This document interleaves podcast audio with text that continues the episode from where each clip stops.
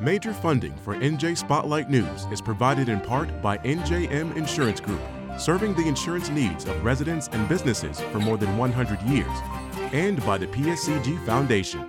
Tonight on N J Spotlight News, splitting with the governor, Senate President Nick Scutari signals he'll support extending the corporate business tax surcharge after the governor promised to let it expire. When you look at the budget, whether it be the broader budget or New Jersey Transit's budget, um, if the state isn't willing to make some tough decisions, um, New Jersey's going to have a very, very tough road ahead of them. Also, Senate-run Mendham Mayor Christine Serrano Glassner, who has ties to President Trump, seeks the G O P nomination to unseat embattled U S Senator Bob Menendez.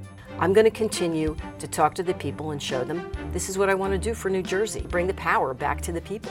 Plus, fighting addiction. The need is there. Uh, we're seeing our community suffering, young people, older people.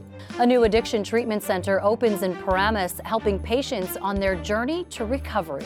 And contamination cleanup. Camden's Board of Commissioners and residents celebrate the final stage of removing a decades-long illegal dumping site. We made a promise to our Camden residents to clear this debris, and we kept that promise together. N J Spotlight News begins right now.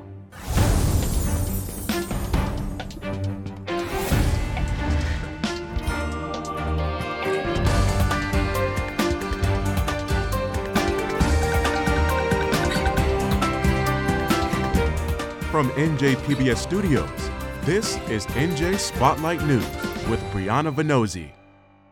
Good evening, and thanks for joining us this Tuesday night. I'm Briana Vannozzi. Well, the state may finally have a dedicated source of funding to help New Jersey Transit dig out of its billion-dollar shortfall. That's if Democrats and business groups can get on board. In a recent interview with David Cruz for Reporters Roundtable, Senate President Nick Scutari revealed he's open to extending New Jersey's corporate business tax surcharge in order to fund New Jersey Transit, which has been a policy goal of transportation advocates for years. But the governor has said a deal's a deal when it comes to letting it sunset at the end of the year. The future of the tax is once again becoming a political flashpoint and getting major pushback from business groups. Senior political correspondent David Cruz reports. Well, I tell you, one thing that I've talked about in terms of a funding source would be a reinstitution of the corporate business tax that was suspended. Uh, that's an energy that, I mean, that's a, uh, a funding source that would provide a billion dollars a year. It came in the middle of a hastily arranged sidewalk interview in Atlantic City. Senate President Nick Scutari suggesting that he could support reinstating the corporate business tax surcharge as a way to fund N J Transit operations. It was something he'd said before, but with the surcharge set to sunset at the end of the year, Scutari's comments sent a buzz through social media accounts of transportation advocates who saw an opening to revive the issue. The businesses that are subject to this tax are not mom and pop shops. They are giant mega corporations such as Amazon and Exxon, who all benefit from N J Transit's transportation network. Meanwhile, says Ambrose, the agency, which has no dedicated funding source, is about to drown in red ink with service cuts and fare hikes likely. The beauty of using the corporate business tax to fund N J Transit is that these corporations benefit from being in New Jersey and from our massive transportation system. But critics in business and in the legislature are pouring cold water on the idea for most of the same reasons that caused the governor to promise the temporary surcharge would sunset. The companies that are being targeted are what they call for-profit institutions. Their job is to generate quality products that are purchased in the consumer marketplace uh, or the or the uh, corporate marketplace uh, and return a uh, profit to their bottom line that meets the expectation of their shareholders. That is what those companies are supposed to be doing. So to penalize a company who is who is executing on what their mandate is, is very inappropriate. All the money that New Jersey takes in taxes comes out of every single one of your viewers' pockets. But are they taking money out of my pocket if they're taking it out of Amazon's pocket? Yeah, well, you know, you know how much you pay for Amazon products, David? You don't think that that's a direct function of the taxes that Amazon pays? Give me a break. Well, when we say a deal is a deal, it's not just to say, hey, promise made, promise kept. It really has a ramification because businesses are looking forward to recapturing that two point five percent, which they tell us they're going to put back into their people, their workforce, their facilities, innovation, right? Make reinvestment. That's what we want. The governor's office says he's standing by his promise to allow the surcharge to sunset. So even if Scutari champions a bill, which he didn't say he would, that would most certainly face a veto from the governor, likely leaving the entire question up to the next governor. If that's Jersey City Mayor Steve Fulop, who's already suggested the idea himself, he says he's in. The reality is that when you look at the budget, whether it be the broader budget or New Jersey Transit's budget, um, if the state isn't willing to make some tough decisions, um, New Jersey is going to have a very, very tough road ahead of us. So um, this is a first step and an important step, and uh, I'm hopeful that they do it during the lame duck session. But Scutari's trial balloon notwithstanding, don't expect this administration, or this legislature for that matter, to do much of anything beyond letting the sun set on the surcharge for now. I'm David Cruz, N J Spotlight News. Well, among the growing list of those vying for embattled U S Senator Bob Menendez's seat is Republican Christine Serrano Glassner, who tossed her hat in the ring before Menendez was indicted. Serrano Glassner is the two-term mayor of Mendham Borough in Morris County. She served in the Small Business Administration under President George W. Bush and casts herself as a conservative in the party and a staunch supporter of Donald Trump. She's taken aim at Menendez and also, of late, Democratic frontrunner Tammy Murphy. Christine Serrano Glassner joins me now. Well, thank you so much for joining me. I want to start with the news of the week. You've called on the state comptroller to do an ethics probe into the Murphy administration's potential use of funds in a way that would benefit Tammy Murphy's political career, specifically this radio ad. What are you looking to have the comptroller investigate? It's, it plays into New Jersey's long history of corruption. Look at Bob Menendez, right? I mean, he had corruption following him. He created this corruption for years, and now this continues, right? This is not right. The excuse was, well, we did these buys, we planned this in the summertime. Well, they knew. They were planning her campaign for just as long. They knew the ads that they did. They should have shown better integrity. They should have shown better leadership and said, we're not even going to have them air. I think since then, she's already appearing at an event. And that was after they said, well, we're going to take the ads down. And the governor said that she's going to stand on her own and they were not going to use that office to improve her public opinion or to better position her for the, for the race. They've continued to do that. So right. How are you going about your campaign? I don't have to tell you. I'm sure everyone has tossed the number at you that it's been fifty years since Republicans have been able to win a U S Senate seat in New Jersey. How are you looking to make that different this time? I am going to do what I have always done, what I did in becoming mayor, and really reach out to everyone, make myself available to everyone at any time, so that they can get to know me and understand what my passion is for New Jersey and the people of New Jersey and what my leadership skills are, and get to know people. Really listen and understand what are the issues that are going on. How is this economy, this Murphy-Biden economy, impacting people, and what changes need to be made for when that job is in my sights, when I'm doing that job. It's the same thing I did as mayor, and it's the same thing I will do as I'm running for the U S Senate. There's been some talk about whether or not your uh, ties and your family's ties to former President Donald Trump could be a political vulnerability in a blue state like New Jersey. Do you see it that way? Donald Trump was a president who had phenomenal policies. If you compare those policies to how the country was then, and look what's going on now with the economy, with the increase in crime, with the fentanyl pipeline that has been opened up in the southern border. Things are very different, and it's not the same as when he was president.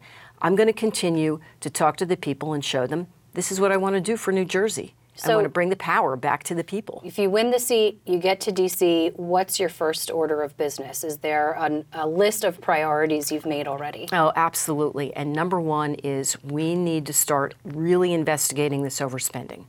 The economy is key.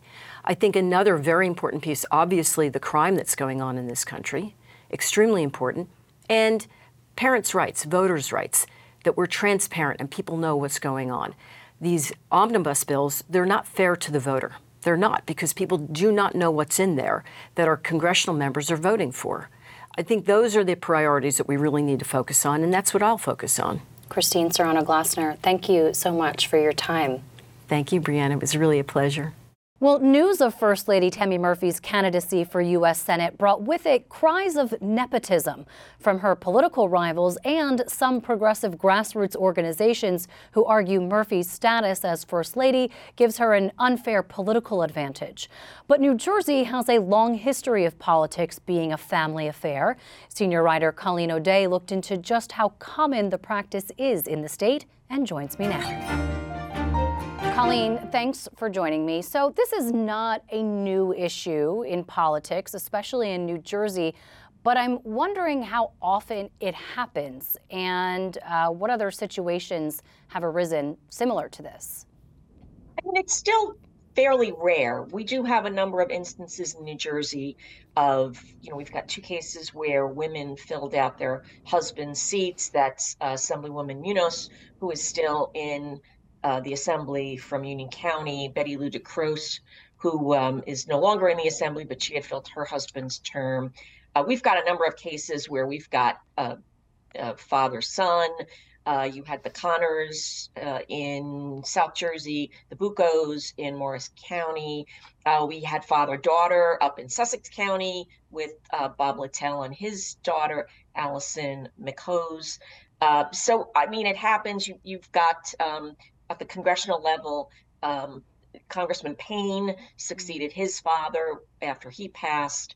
And we've got, of course, um, uh, Congressman Menendez, who is a freshman, who is the son of um, embattled Senator Menendez, whose seat is kind of at the center of all this. Sounds like a lot, but I'm wondering... Yeah, it does sound like a lot, yeah. And it happens nationally, too. And I'm thinking about Sandra Cunningham as well, uh, state senator. Um, so, yes, you're right. Yeah, so, okay, so let me ask you, though, how do you differentiate between nepotism and someone wanting to follow in a family member's footsteps, and what's the argument to be made there? Yeah, you know, I think that's a really hard thing to do, because I think it does make sense that a, you know, a son might want to follow in his father's footsteps, or a daughter in her father's or mo- mother's footsteps. You know, I think what happens here is when you consider, um, you know, Tammy Murphy's running, um, the governor being the head of the Democratic Party in the state really means whether he, he comes out and says, as he did on Friday, that, you know, he's not going to make any deals to help her.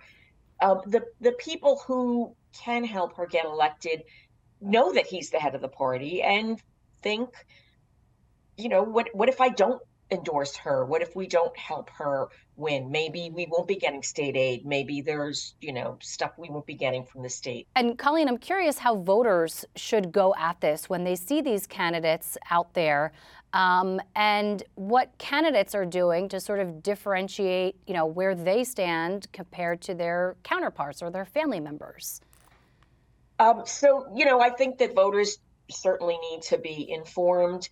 Um, in the case of New Jersey, of course, we have this problem with the county lines, so that when the primary does come up next June, you're going to see, so far, again, as we know, I, it, I think it's five counties at least where um, we can expect Tammy Murphy will have preferential treatment on that line. And so folks who come out and maybe are not well informed might be more um, apt to just, you know, click those candidates that the party has endorsed. Colleen O'Dea for us. Colleen, thanks so much. Thank you very much, Bree. Palestinian Americans in New Jersey are calling out the state's congressional delegation for what they say are callous statements about the Israel-Hamas war.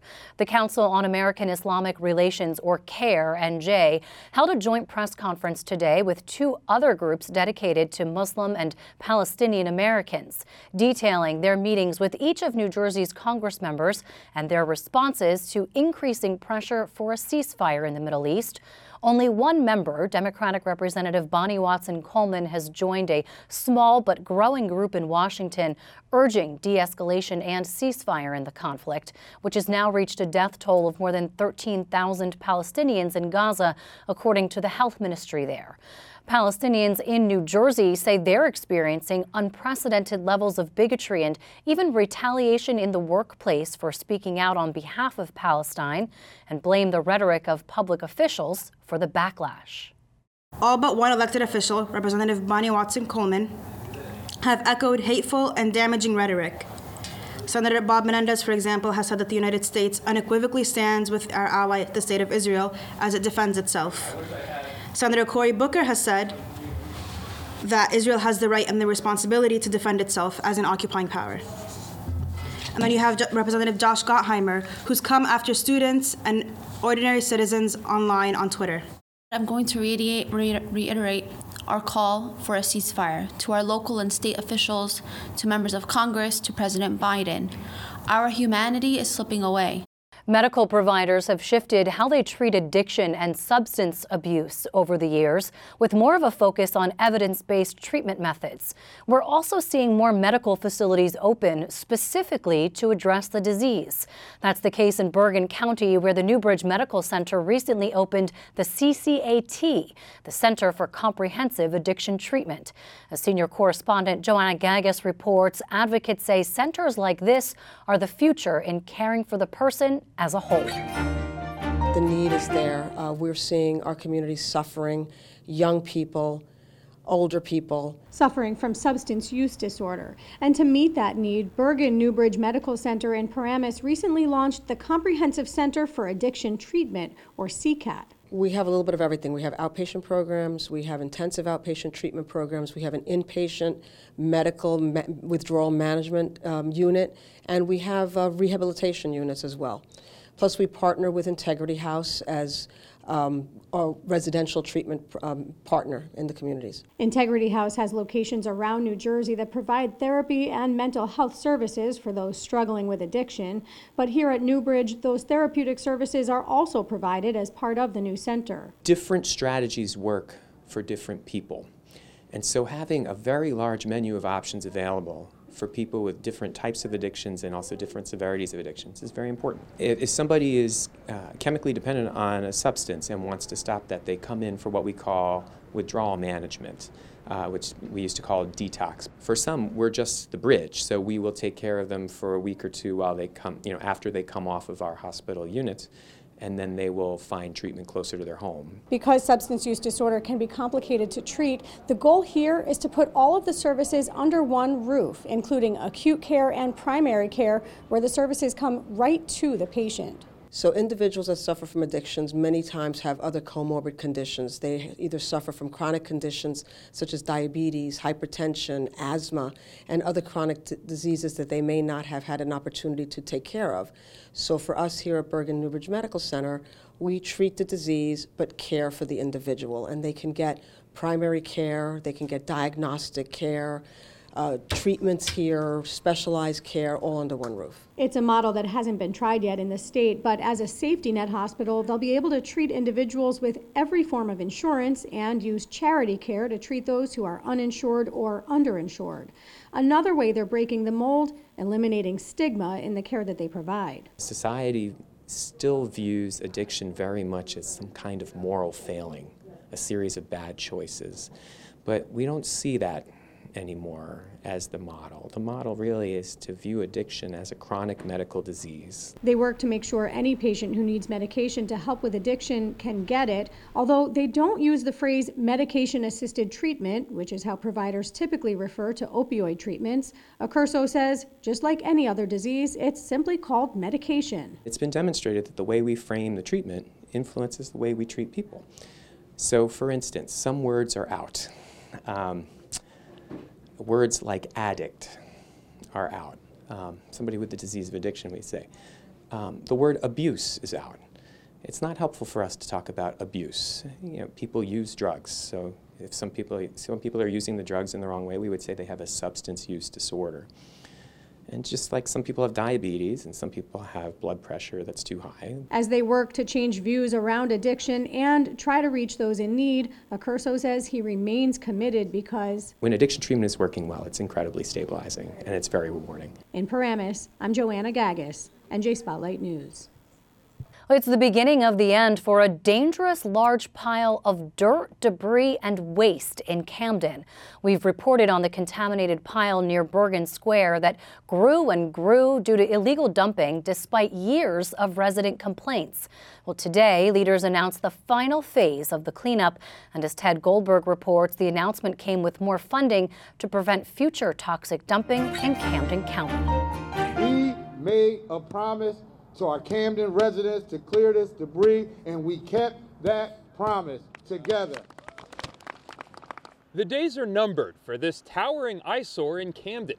Mayor Victor Karstafen says the last stage of cleanup has started for the infamous dirt pile in Bergen Square, the byproduct of decades of illegal dumping. And I asked myself how a property owner like Wayhill Realty Holdings, let me say that again, Wayhill Realty Holdings, the former property owner and responsible party, could do this to our community and, and, uh, and our city. What are we saying when we tolerate illegal dumping of materials in, in our communities, upon our neighbors? What are we saying?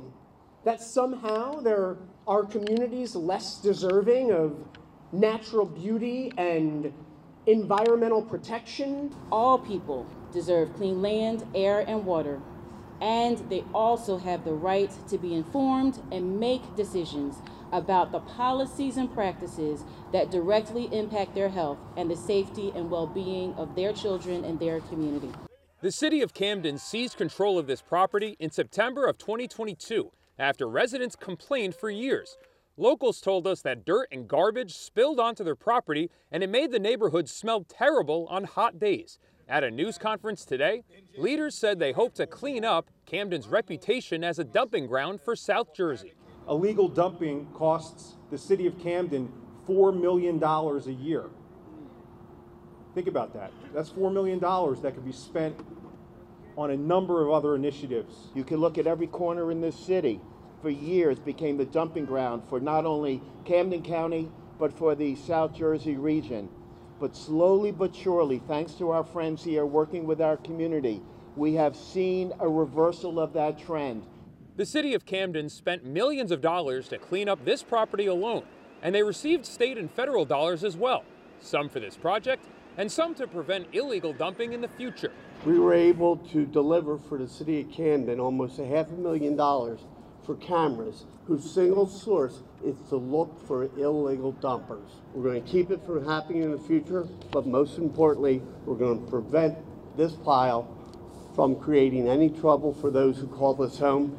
Mayor Karstafen says he expects the dirt pile to be completely gone by the end of February, but there could still be a lot of work to be done as dangerous chemicals may have leached their way into the ground.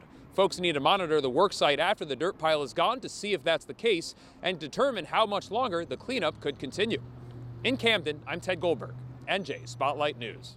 Turning to our Spotlight on Business report, if you need to buy a new car in a few years, you'll have to go green. The state is now requiring all new car sales to be electric by twenty thirty-five, and some requirements will start as early as twenty twenty-six. The Department of Environmental Protection today solidified the new regulations known as Advanced Clean Cars two, following California's lead by mandating automakers that supply cars, S U Vs, and light trucks to produce more electric options over the next several years until reaching one hundred percent zero emission vehicles in the next decade. Environmental advocates have long pushed the goal to reduce greenhouse gas emissions and air pollution in congested New Jersey. According to the D E P, at thirty-five percent, the transportation sector is responsible for more emissions than any other sector. But more than one hundred business and labor groups opposed the timeline of the new rules and asked the legislature to step in. In a statement today, the N J B I A said the expedited nature of it doesn't take costs, feasibility, infrastructure, or grid capacity into account. On Wall Street, the November rally appears to be taking a pause, with stocks opening lower to start the day. Here's how the markets closed. Support for the business report provided by the New Jersey Tourism Industry Association. N J T I A will host their New Jersey Conference on Tourism November thirtieth through December first at Resorts Hotel and Casino in Atlantic City. N J T I A dot org for event information.